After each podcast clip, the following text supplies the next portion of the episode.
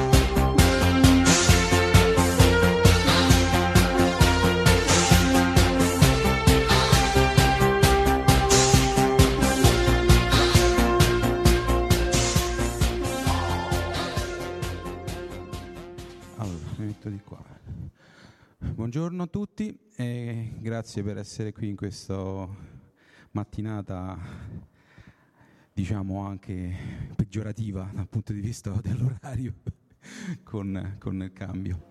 E quindi grazie doppiamente per aver compiuto questo sforzo.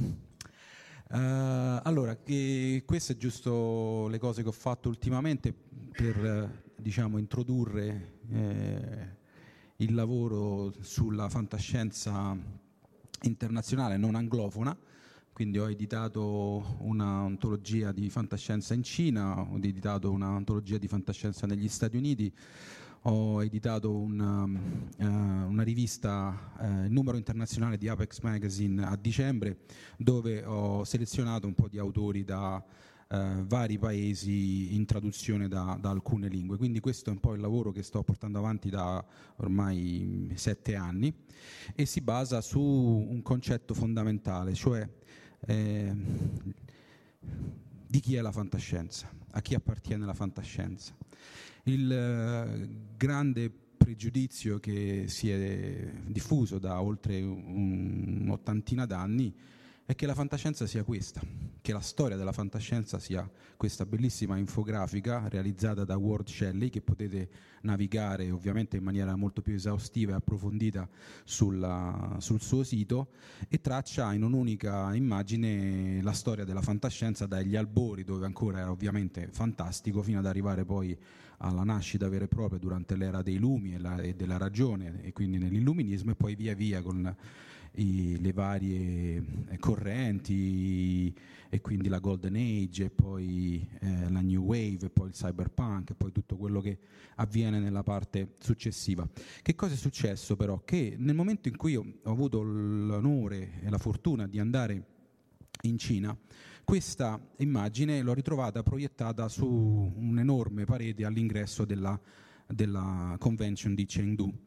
E allora mi sono chiesto, ma quella non è la vostra storia della fantascienza. È possibile che non abbiate elaborato una concezione della vostra storia della fantascienza? È possibile che proiettiate su un maxi schermo la storia della fantascienza occidentale?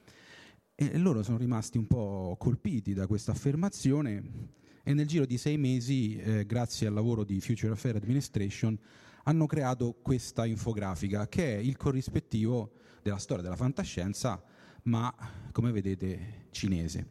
Ora, eh, questo è soltanto un esempio del modo in cui noi percepiamo la fantascienza.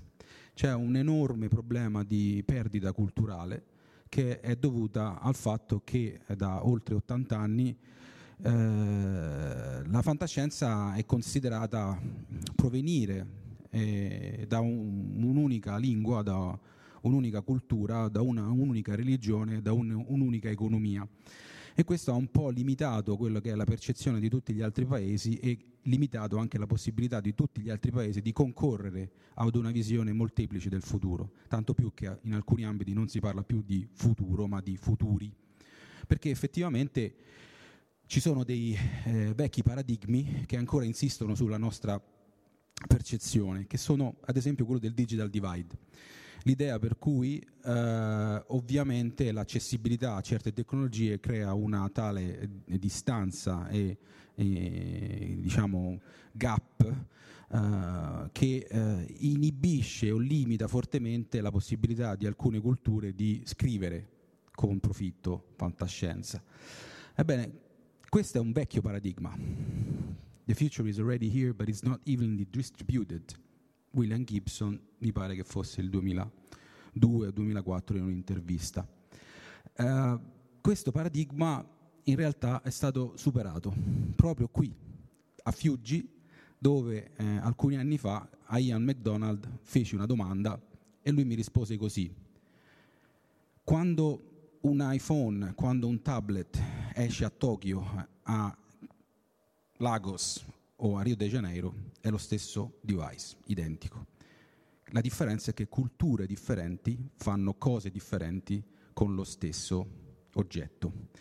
E quindi non è più vero che il futuro è già qui ma non è equamente distribuito. Ovviamente nessuno si nasconde dicendo che non esistono più le differenze di accessibilità, ma è sicuramente vero che usare il 5G a Tokyo con tutti i diciamo la, la, la, il 5G diciamo una tecnologia 4G chiamate insomma quello che, vo, che volete la, possibilità di accedere a siti web con banner eh, animazioni e tutto è una cosa.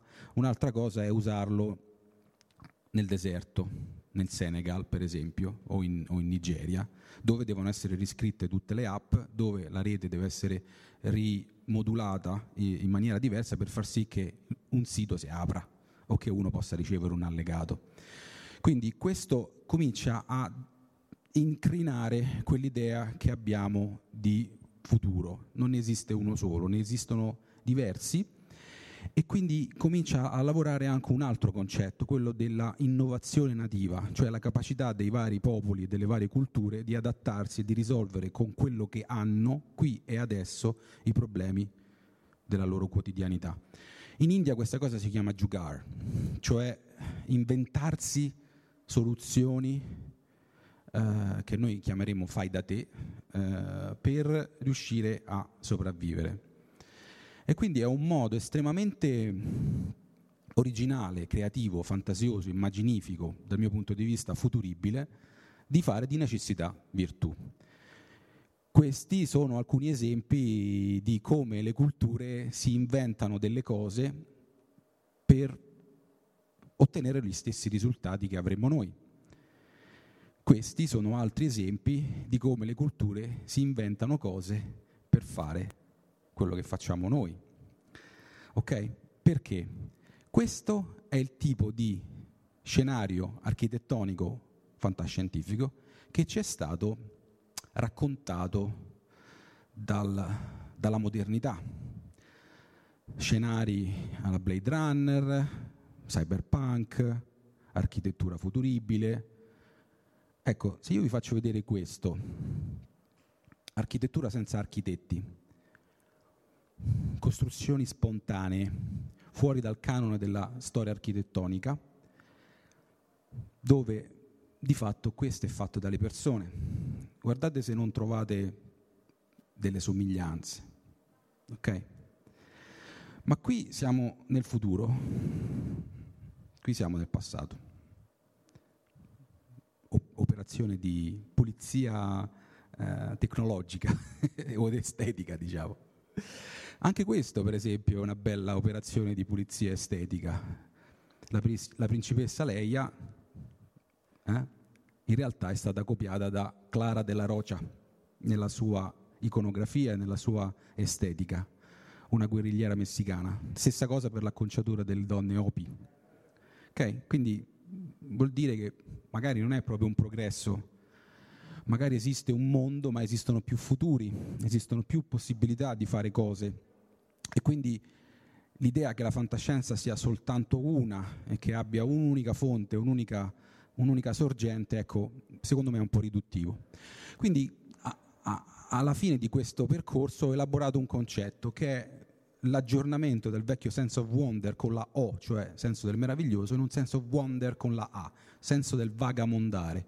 Cioè, secondo me oggi la fantascienza vera e propria è quella che avviene nei paesi dove l'innovazione, l'immaginazione e la capacità di creatività locale si sposa con le necessità della, dei, dei propri, diciamo, delle necessità ad andare avanti, a immaginarsi, a creare una propria idea diversa di futuro.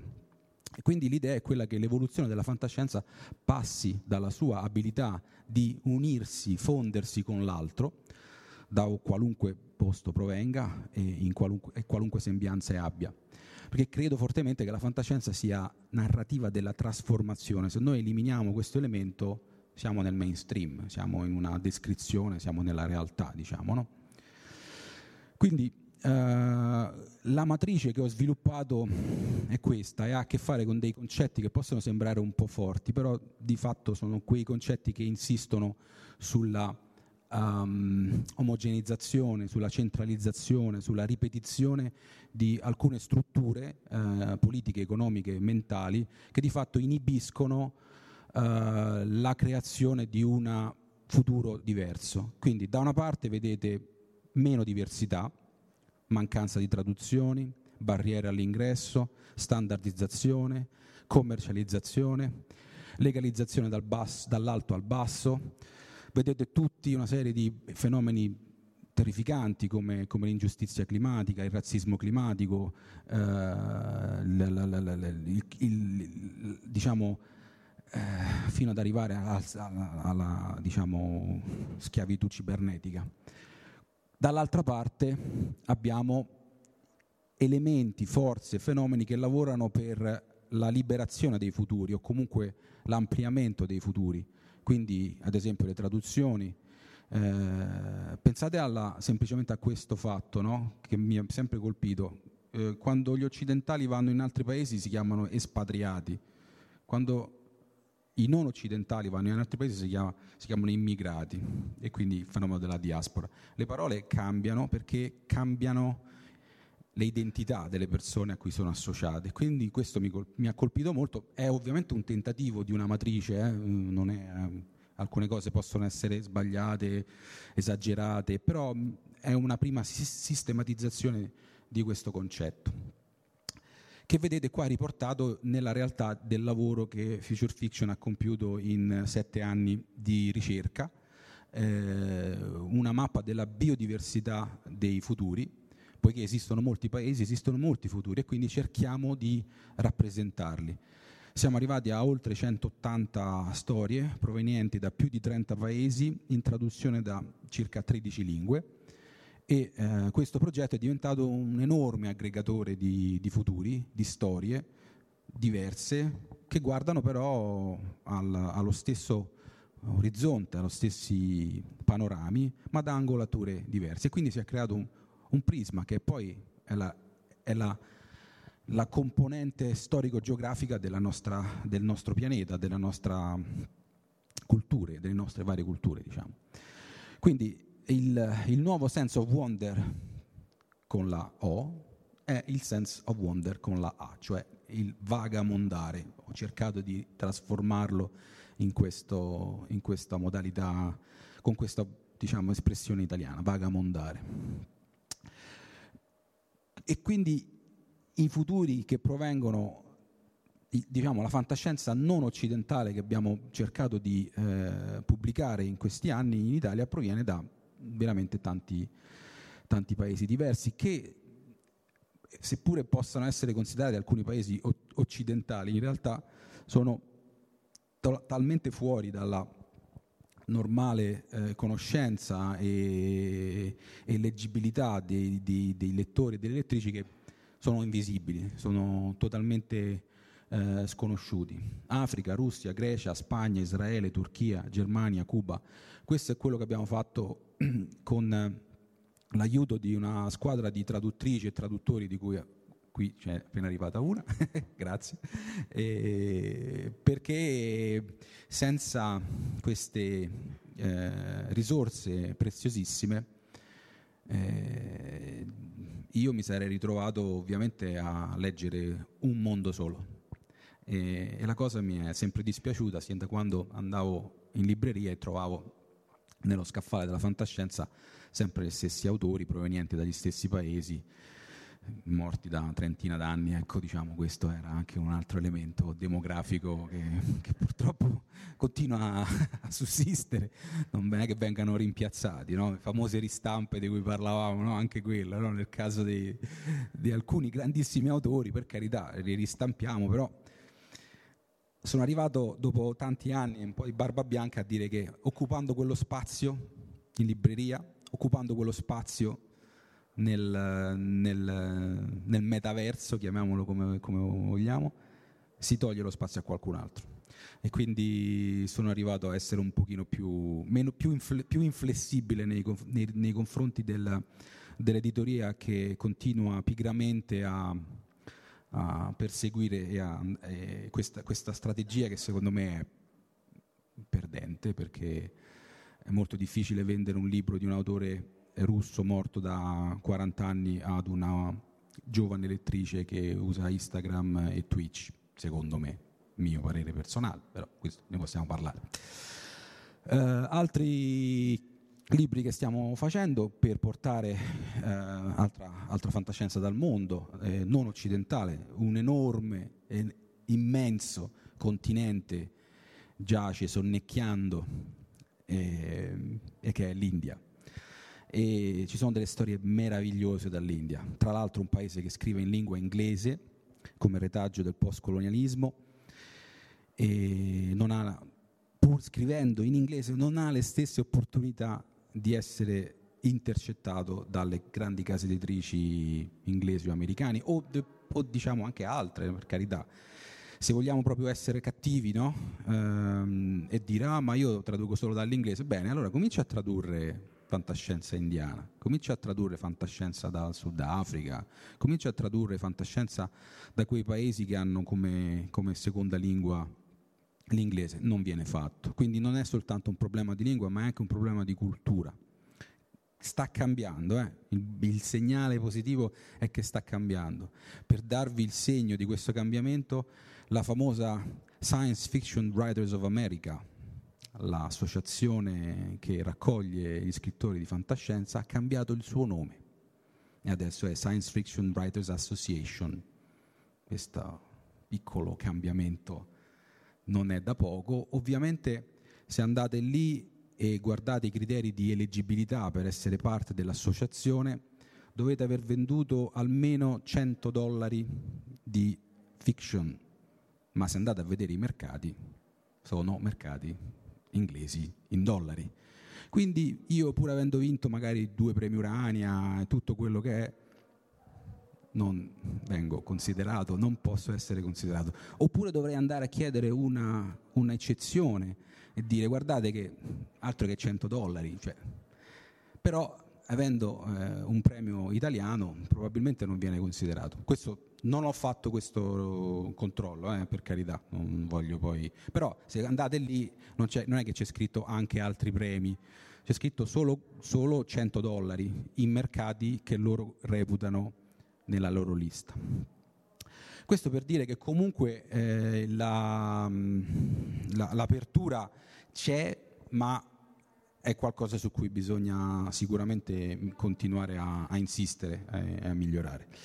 Dal nostro punto di vista abbiamo utilizzato anche il, il, la, lo strumento della doppia lingua per cercare di rendere ancora più evidente la, l'esistenza di altre lingue, cioè mettendole proprio sul libro, fisicamente, facendo vedere che esistono altre lingue, che esistono altre grafie, che esistono no? un, un, una fonetica diversa, una modalità di, di, di, di scrivere.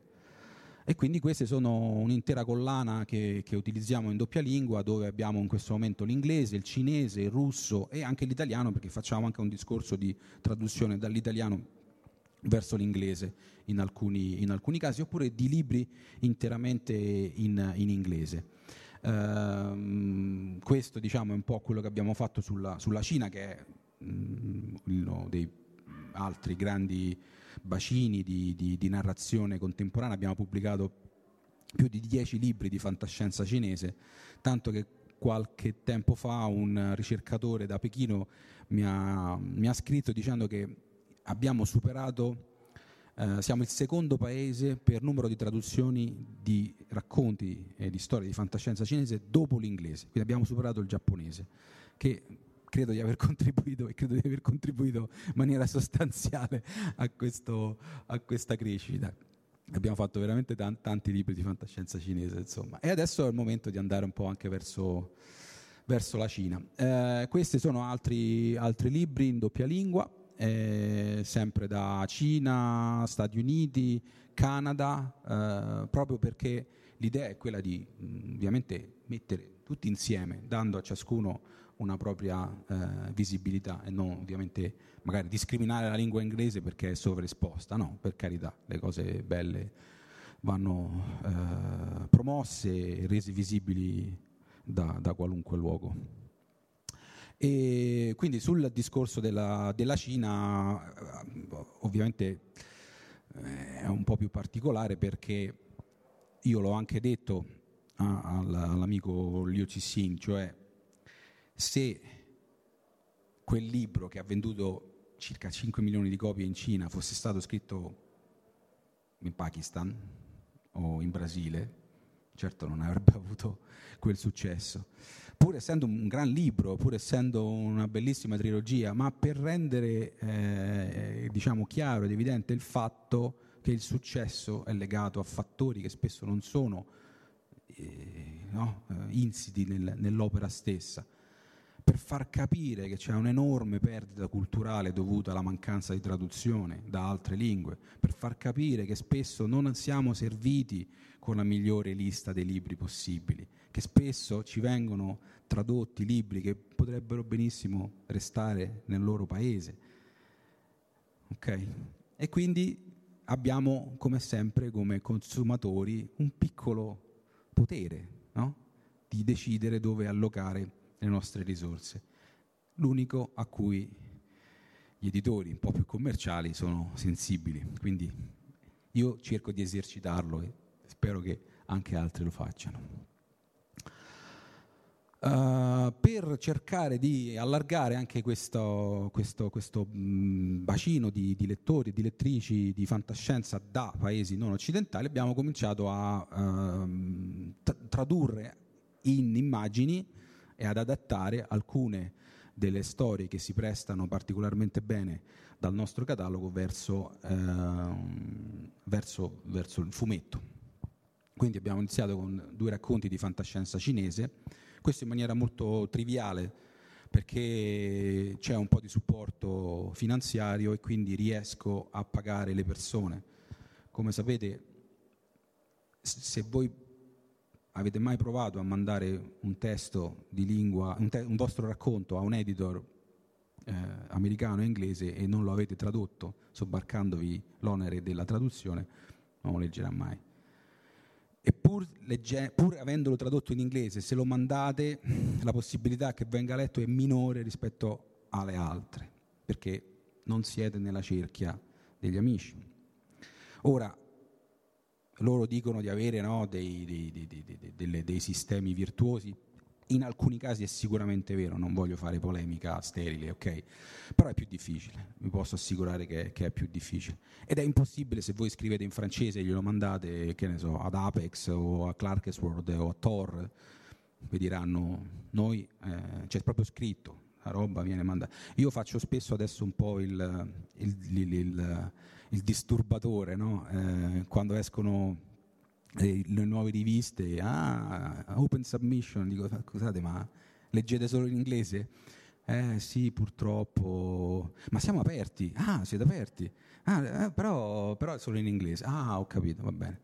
E, e quindi diciamo quando mando fuori invece dei, dei, delle call for paper o delle call for uh, works, cose di questo tipo, ci scrivo, noi accettiamo, ma non perché vogliamo essere migliori, perché semplicemente credo che non si possa eh, eh, eludere no? la, la, possibilità di o, o, limitare la possibilità che uno scrittore scriva in spagnolo o in francese. È un problema dell'editore risolvere il problema della traduzione, perché secondo me l'editore deve fare il lavoro di intermediario culturale, altrimenti facesse un altro mestiere. E qui sono volutamente polemico. Quindi non è vero che un traduttore dal, dallo spagnolo costa di più di un traduttore dall'inglese, non è vero che un traduttore da, dal francese costa di più di un traduttore dall'inglese, non è vero, forse dal cinese costa un po' di più, ok, va bene, questo lo posso ammettere, ma andiamo per gradi. Possibile che io dall'Italia per leggere una cosa scritta in tedesco devo passare all'inglese? Possibile che un, uno spagnolo per leggere una cosa scritta in francese debba passare all'inglese? È questo il livello di attrazione, magnetismo della lingua inglese, no? Io sono andato in tanti eh, convegni ormai in Francia, in Germania, in Cina, in, negli Stati Uniti, eh, in Montenegro, adesso andrò in Croazia, in Russia. A tutti gli editor facevo una semplice domanda, da quale lingua traducete? La risposta era sempre la stessa, dall'inglese. Quindi siamo di fatto, prego.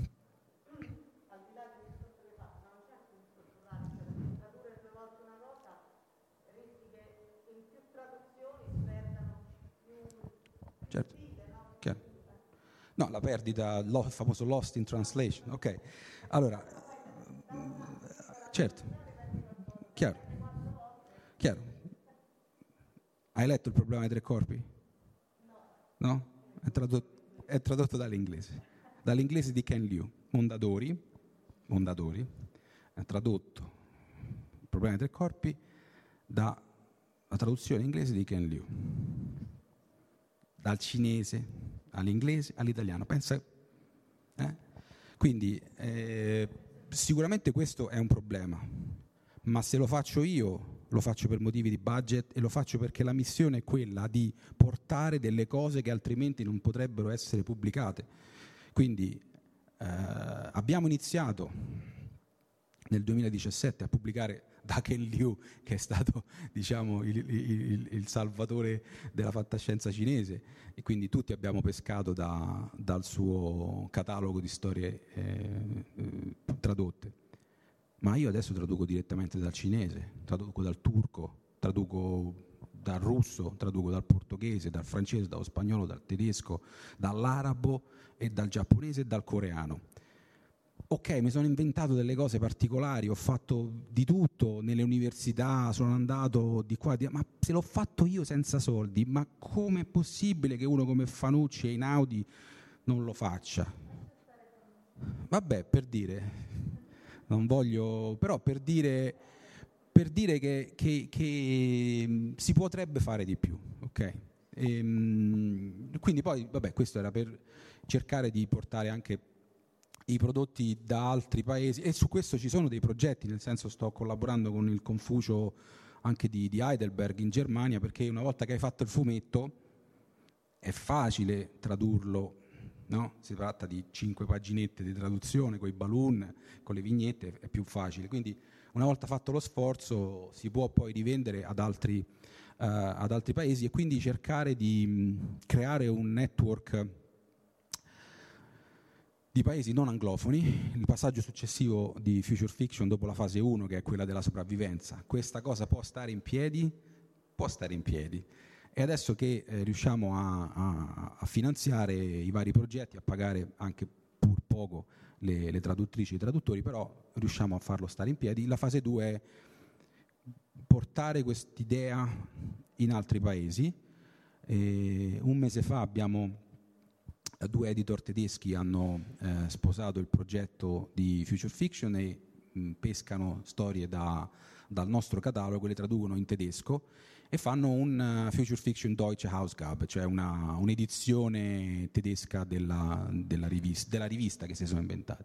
E potrebbe diventare una specie di boh, franchising, cioè, ma neanche, nel senso una, un'idea di relazione tra editor, che ne so, se riesco a tirare, tirare, tirare su un contatto con la Francia, che da una parte professa no, la, la, sua grande indipendenza, la scena francese, per carità, e poi quando vai a chiedere da che lingue traducete, è sempre la stessa, sempre dall'inglese. Sono tre volte in Francia, sono stato ospite agli Utopial, a Nice Fiction, di qua e di là, quando poi vai a dire, vabbè, facciamo un progetto di fantascienza europea, resti da solo. E quindi il libro sulla fantascienza europea in inglese l'ho fatto io l'anno scorso per, per, la, per la Eurocon di Fiuggi, insomma.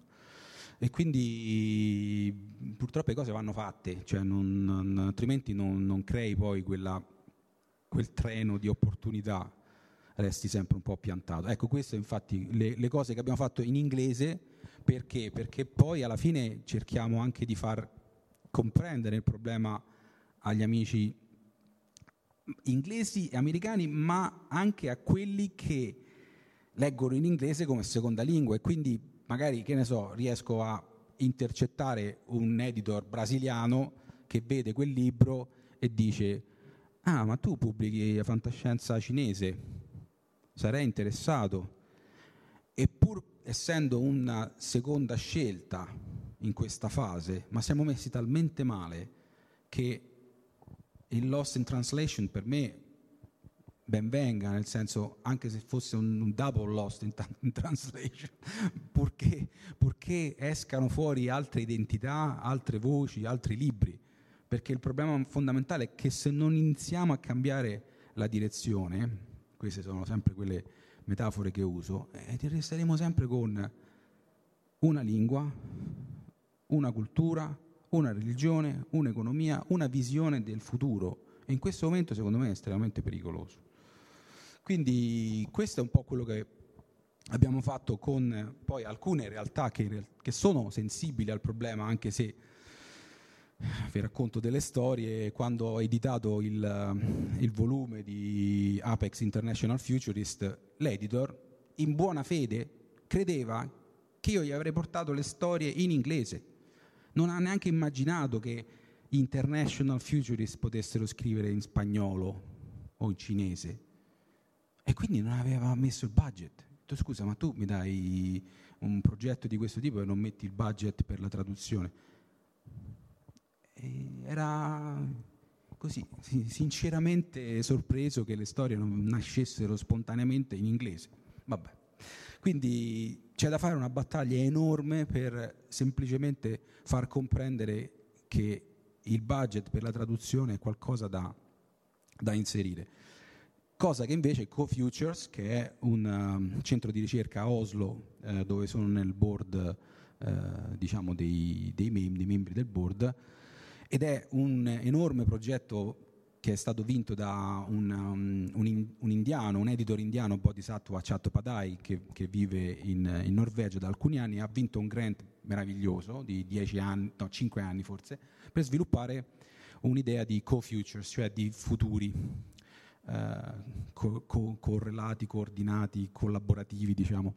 E quindi mi ha chiesto di editare un, un libro che si chiama Meteotopia, eh, storia di ingiustizia climatica, dove abbiamo lì invece messo un budget di, per, per, per, per la traduzione, ovviamente perché l'ingiustizia climatica colpisce molto di più nel sud del mondo, no? quindi eh, Brasile, eh, Cile, pensate, non so, alla Nigeria o che ne so, all'Indonesia, ecco, no? dove magari non, non si parla proprio sempre inglese come prima lingua. E quindi, vabbè, questo vi lascio con una, vabbè, questa è una vecchia vignetta che ritorna sempre, quando, quando la smetterai di, di, buttare via il tempo con quella mh, fantascienza senza senso e cominciare a occuparti della realtà, eh, perché in realtà la fantascienza importa, importa parecchio, e, e, questo è quanto, insomma. Eh, ci sono dei, sono andato anche un po' troppo veloce, eh, quindi va bene, io sapevo che ci sarebbero state delle domande, quindi vai.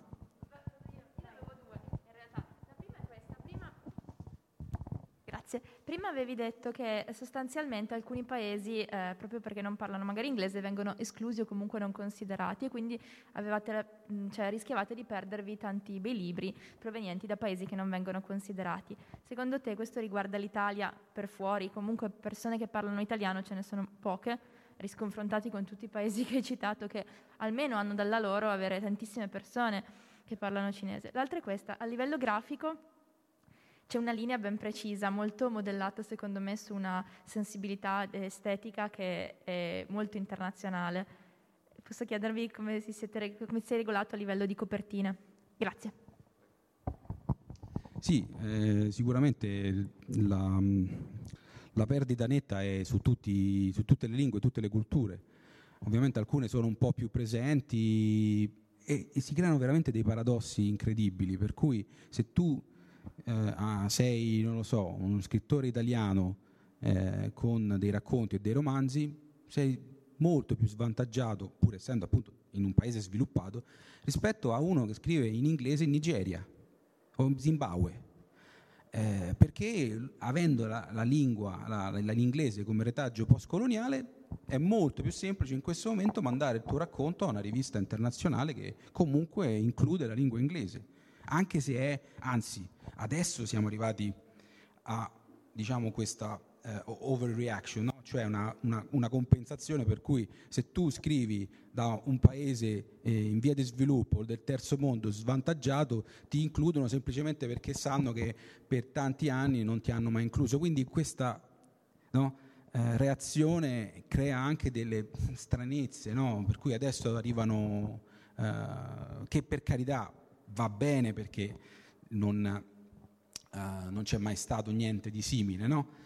Però non è una reazione motivata da, da un pensiero ragionato, è una reazione istintiva, no? come per dire eh, il discorso giustissimo no? di, di, di, Black Lives Matter. Okay? Giustissimo. Io quando parlo con eh, degli scrittori eh, americani eh, scrittrici americane di colore e dico sì, ma un conto è morire negli Stati Uniti dove un caso di Black Lives Matter suscita sommosse popolari. Un conto è tutti i poveracci che muoiono nel canale nel Mediterraneo e non frega niente a nessuno, sono tutti neri, tutti neri, però esiste qualcuno che è più nero di qualcun altro. Quindi è la stessa identico approccio sbagliato nelle fondamenta, secondo me, pur essendo corretto adesso nella modalità di... No? Quindi per tornare a, alla tua domanda, sì, siamo, purtroppo non abbiamo le stesse lingue e quindi la lingua franca oggi è l'inglese, forse tra cent'anni sarà il cinese, quindi questa ruota gira, certo non, noi abbiamo avuto, abbiamo, beh, abbiamo avuto la nostra, abbiamo avuto la nostra in tempi, no? Abbiamo avuto il latino, no? Eh, so, eh, però, eh, però eh, per la seconda, arrivo, eh, per la seconda eh, ci, mh, abbiamo delle collaborazioni con la Scuola Internazionale di Comics, sia a Roma che Torino che vari Reggio e poi con dei freelance anche, però siamo partiti, io, io sono partito insegnando ogni tanto fantascienza alla Scuola di Comics di Roma e da lì eh, abbiamo cominciato a fare dei contest sulle copertine, quindi sono dei, talenti, dei, giovani talenti bravissimi che intercetto prima che vadano poi su Marvel, Disney e li prendo nella fase in cui ancora possiamo permetterceli e, e loro devono lavorare e devono produrre illustrazioni, quindi è questo tipo di progetto. Vai. Ah, sì. Sì, la mia domanda era in parte legata al discorso che facevi prima sul fatto dell'inclusione, perché io quello che sto vedendo nel mercato americano è che eh, io, io, scrivo fantasy più che fantascienza, però mi sembra che il discorso sia simile, che cercano, dicono di cercare voci diverse da diversi background e tutto quanto, però in realtà la mia impressione è che loro cerchino scrittori americani che scrivano in modo in inglese con valori americani e diciamo una visione del mondo americana, ma semplicemente una sorta di ehm, così un po' operazione estetica per cui hanno l'ambientazione magari un pochino più esotica e le persone americane di quell'origine ci si possono un po' rivedere. Però in realtà questa eh, questa diciamo, spinta alla diversità è una cosa che almeno esteticamente, in modo formale, eh, mh, cercano molto, cioè per persone di, di, diversi background, per quanto in realtà sempre americani. E in, quel, in qualche modo pensi che eh, questa, eh, questa mh, visione, per quanto adesso fatta in modo molto superficiale, sia un, un, una spinta nella direzione di un mondo più ampio? Grazie, sì, un'ottima domanda complessa. Vediamo se riesco a ricordarmi tutti i punti. Uh, allora, il primo punto eh, è sicuramente vero, eh, il problema è che si dovrebbe passare dal concetto di cultural appropriation, cioè questi che chiedono di no, uh, scrivimi qualcosa di diverso perché tu lo sai fare, no? però poi fallo come ti dico io, perché la ricetta te la, te la dico io, no? quindi segui sempre quella. Ha un concetto di cultural appreciation, cioè dobbiamo eh, vedere che quella è una cosa diversa e quindi dobbiamo includerla perché ci rende più ricchi, to appreciate, capito? Quindi proprio è, è un passaggio e racconto questo, questo fatto perché l'ho, l'ho, vissuto direttamente. Un'autrice indiana, Lavanya Lakshminarayan, un'autrice bravissima che pubblicheremo il mese prossimo con un romanzo che si chiama Analogico Virtuale, racconta che eh, quando ha mandato il suo... lei è, è, di Bangalore, fa la programmatrice per Zynga, per i, i giochi... Li, quindi mastica inglese, no? Mastica, cioè lavora in una software house quando ha mandato il suo romanzo a un editor uh, di Londra, hanno detto bello, però metti, fallo, fallo, mettici un po' di spezia, mettici un po' di, di ballerine, no? Come se a noi chiedessero, sì vabbè, ma il mandolino? Sì, ma eh, cioè, eh, non c'è nessuno che canta Yam Yam, cioè, mm, dov'è l'Italia, no? Allora, questa idea che, che ognuno poi debba Ehm, fare etnicamente qualcosa di sensato che poi venga riconosciuto, quindi tu non sei libero di fare quello che vuoi valutato in base al, al, al, lavoro, no, il tuo lavoro è in qualche modo piegato a delle esigenze che non hanno niente a che fare con, con il libro, per cui è come dire la fantascienza è scritta da loro, se tu vuoi entrare in quel mercato devi fare come loro, no? l'orso che balla. E secondo me questo è un, una cosa veramente ignobile, cioè ignobile, vuol dire non fare letteratura, eh, fare un'altra cosa perché questo concetto che, che mi ritrovo sempre, the American reader, ma chi è l'American reader? O lettore italiano, per la stessa vale, questo vale, vale per qualunque diciamo, gatekeeper per qualunque persona non ti dia un giudizio nel merito di quello che hai fatto. Guarda, eh, la trama è esile, il personaggio funziona, no? oppure sta cosa si è già vista, è sentita mille volte, no? non ti dà un giudizio su quello che hai fatto, ma ti dà dei giudizi che vanno...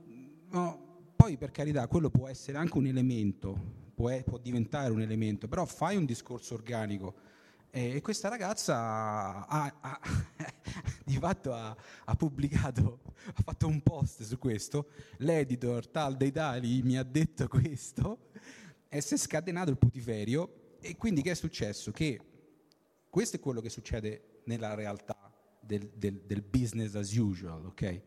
Poi lei invece, avendo scatenato questo, ah no, allora adesso ha preso l'agente americano, ha, pubblicato, ha ripubblicato il libro di qua, di là, perché con la coscienza sporca ti devi no, poi attivare per far sì che arriva qualcun altro che magari giustamente, cioè, quello che è stato approcciato da lei magari aveva una visione sbagliata. Poi arriva l'editor giusto che invece prende quel libro e lo pubblica eh, o, o, la gente che la vuole rappresentare.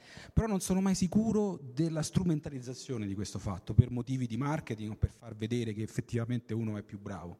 Que- sì, esatto, c'è sempre bisogno di, di, di, vedere questa cosa nel fango per poi no, purificarla, no? sono io quello che... E ho risposto? Ok, no, perché poi non mi ricordo tutte. Aggiungo a questo che è vero, mi è capitato spesso nel piccolo, nel senso nel piccolo italiano da siciliano, di arrivare a Milano eh, a vedere che eh, si aspetta una certa narrazione della Sicilia, la mafia, eh, sempre delle, e, e, e, quelli piace, cioè, perché dell'esotico, di ciò che è diverso, piace sempre però l'aspetto pittoresco, come diceva una volta Montesano quando ancora era un comico e non un buffone. Eh, Esatto, no? È bello, Camil- io adoro Camilleri, però la sua Sicilia non è la Sicilia che si aspettano. Però... Eh sì, eh... Eh, quindi vabbè, c'è questo, questo uh, nell'esperienza. E, e, e, io mi chiedo anche, uh, quando si va all'estero, nel senso quando anche accettiamo le regole del loro gioco, uh, quindi ok, eh, bel racconto, ho tradotto, ho speso i soldi, però c'è sempre ancora il concetto che se io sono eh, Francesco Verso di Brooklino, magari sono una cosa, Francesco Verso di Roma ho l'impressione che ancora ci sia un'esistenza proprio, cioè dove sei nato? Eh, mm, cioè, mh, mm, hai accettato le mie regole, però la quota è ancora, non è paritaria, no? O, o sbaglio? Ti racconto quest'altra cosa divertente. L'anno scorso... Eh ho pubblicato un racconto su The Best of World Science Fiction per uh, Head, Head, of Zeus, editato da Lavi Tidar. Esce il libro, ah bello, c'è anche il racconto italiano. E quest'inverno, quest'autunno, scopro che ho visto che il libro era stato comprato da Fanucci. Quindi esce questo libro, The Best of World Science Fiction, esce tra, a, al Salone del Libro di Torino due settimane fa ricevo una mail da Fanucci mi dice salve Verso mi può scrivere io dico ecco alla chissà che vuole no e invece diceva ah, siccome io ho comprato i diritti di questa antologia se mi potesse mandare il, il, testo in originale così evito di tradurlo perché lei l'ha scritto già in italiano no? cioè, capito? Eh, giusto no? Ma per dire che io e Fanucci cioè, lui sta a Via dei Fornaci, io sto a Garba- non ci siamo mai, mai nessuno, non, non, ha mai chiesto, mai queste cose no, le, ho, le, ho, passate pure per Mondadori, eh. cioè gli editor dei Mondadori mi hanno chiesto se io conoscessi qualche autore italiano di fantascienza, capito? Interessante, capito? Con, due, con, con, con questo il para- cioè, quelli all'estero non ti conoscono perché magari giustamente hanno la loro cerchia, ma manco quelli in Italia ti conoscono perché, boh, non... Esatto. Eh, però devo dire eh, che Fanucci è stato poi gentile perché mi ha invitato alla presentazione del libro che farà a Torino perché diceva vabbè almeno ci metto un italiano no? come, come, rappresentante. Però ecco, ci sono tanti, tanti problemi, tanti pregiudizi, tanta pigrizia. Eh, poche sono le isole, diciamo, eh, le oasi chiamiamo, il resto è veramente un deserto. Poi le cose vengono fatte, nessuno dice che il libro di Ian McDonald non debba essere pubblicato, anzi, per carità. Però io mi sono ritrovato a volte in dei panel o delle convention dove mi giravo e c'era una, una ragazza che aveva pubblicato il primo libro in UK, caso, ca, caso, che caso? Cioè, cioè, siccome è una giovane scrittrice inglese, ha, è portata sull'onda no, di, di, questa, no, The British Invasion, o chiamatela come pare, no, l'ennesima. Se fosse stata una giovane autrice italiana, io non credo che avrebbe avuto le stesse possibilità di essere seduta lì. Questo dico, cioè non è, non è, il libro, è la cultura, è l'industria che ti porta su una massa montante di, di, di, di opportunità che, che, noi non abbiamo, ma non solo noi, cioè, mm, pure, pure, gli altri. Cioè. Quindi insomma questa è la situazione. Ci sono altre domande?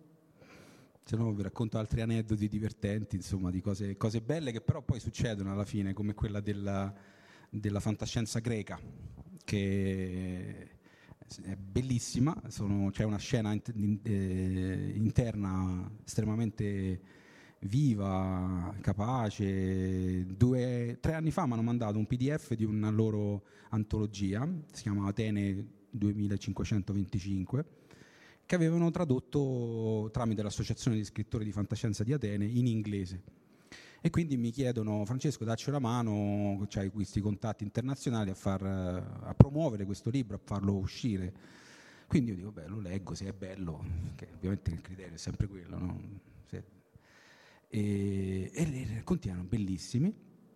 Quindi io ho detto, va bene, io ve lo pubblico in, in, italiano, lo traduco sicuramente. Poi faccio questo passaggio ulteriore, chiedo ad una, un'amica che sta a Edimburgo, Luna Press, è una eh, una ragazza, una donna che vive da 25 anni a Edimburgo, ha aperto una, una casa editrice di fantascienza piccolina come, come future fiction, diciamo. E, però essendo in Inghilterra è, è molto più vicina no, al British Science Fiction Award, alla scena delle riviste inglesi, insomma pubblica in inglese, quindi ha una, una, una sua, un vantaggio no, linguistico.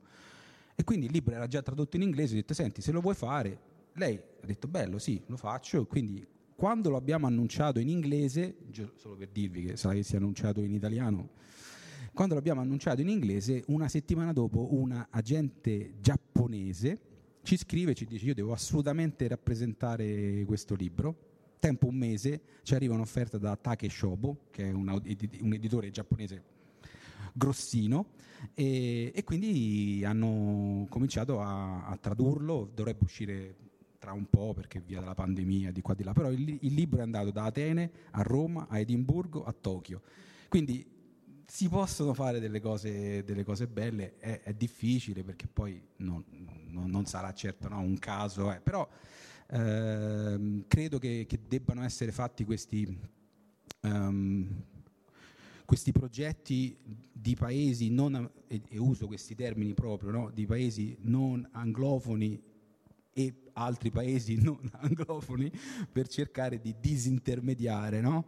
di creare un network positivi anche tra, senza dover sempre passare attraverso la lingua inglese necessariamente. Qui abbiamo usato un testo inglese no? per necessità. La, la, cosa ideale sarebbe no? uh, se, se, riuscissi a proporre, sto facendo un, un testo di fantascienza italiana in inglese e qua se qualcuno ha eh, informazioni di quando è stato fatto, se è stato fatto un libro di fantascienza italiana in inglese, mi piacerebbe saperlo, perché per rispondere alla tua domanda, se, non, no, se noi non riusciamo a produrre no, un, un, un'antologia di scrittori, no, per carità, cose in inglese sono state tradotte, ma un, un'antologia di fantascienza italiana curata che eh, io che io sappia non, non, non, so quando sia stato fatto un, un, progetto di questo tipo, però lo sto facendo, si chiamerà Fritali, Fri, Fritali e dovrebbe uscire quest'estate, perché poi in realtà non è che questa cosa viene da un progetto che mi è stato chiesto dalla, dall'associazione rumena, perché a quanto mi hanno detto nel 1972 Aldani, se non sbaglio, insieme a un editor rumeno, eh, composero un'antologia che si chiamava Fantascienza e 50 anni dopo vorrebbero celebrare appunto il cinquantenario con un'altra eh, antologia Fantascienza 2.0. Quindi con questa diciamo, opportunità ho detto vabbè allora facciamolo pure in inglese, magari lo facciamo pure in italiano, non lo so, faccia, facciamolo e soprattutto in inglese magari viene portato a qualche euro con a qualche work on e, mm, e quindi mm, questo è un po' tutto ecco, con uh, anche questo progetto che cerchiamo di fare anche per l'Italia insomma. ok va bene. E, grazie.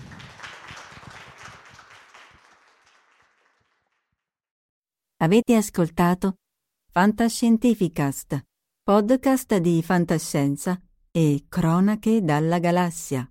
Da un'idea di Paolo Bianchi e Omar Serafini con il contributo cibernetico del Cylon Prof. Massimo De Santo. Potete seguirci ed interagire con noi sul nostro sito fantascientificast.com, sul profilo Instagram Fantascientificast, sul canale Telegram Fantascientificast e sulla nostra community Telegram t.me slash fsc community. Se siete particolarmente timidi potete utilizzare la vecchia, cara e affidabile posta elettronica scrivendoci all'indirizzo redazione chiocciolafantascientificast.com. Tutte le puntate sono disponibili sul nostro sito e su tutti i principali servizi di streaming on demand. Se volete sostenere il nostro progetto offrendoci una birra rumulana o un gotto esplosivo pangalattico, troverete tutte le informazioni e modalità nell'apposita sezione del nostro sito. Il podcast ha carattere esclusivamente ricreativo e divulgativo. Non ha alcun scopo di lucro e viene diffuso gratuitamente. Fantascientificast è una produzione amatoriale. Non si intende infrangere alcun copyright, i cui diritti appartengono ai rispettivi detentori. Autorizzazione SIAE 5612I 5359. Nessun byte e nessun tribolo sono stati maltrattati durante la produzione di questo podcast. Val 9000 e l'equipaggio di Fantascientificast vi augurano lunga vita e prosperità e vi danno appuntamento al prossimo episodio lungo la rotta di Kessel. E ricordate, la fantascienza finge di guardare dentro il futuro, ma in realtà guarda il riflesso della verità che è davanti a noi.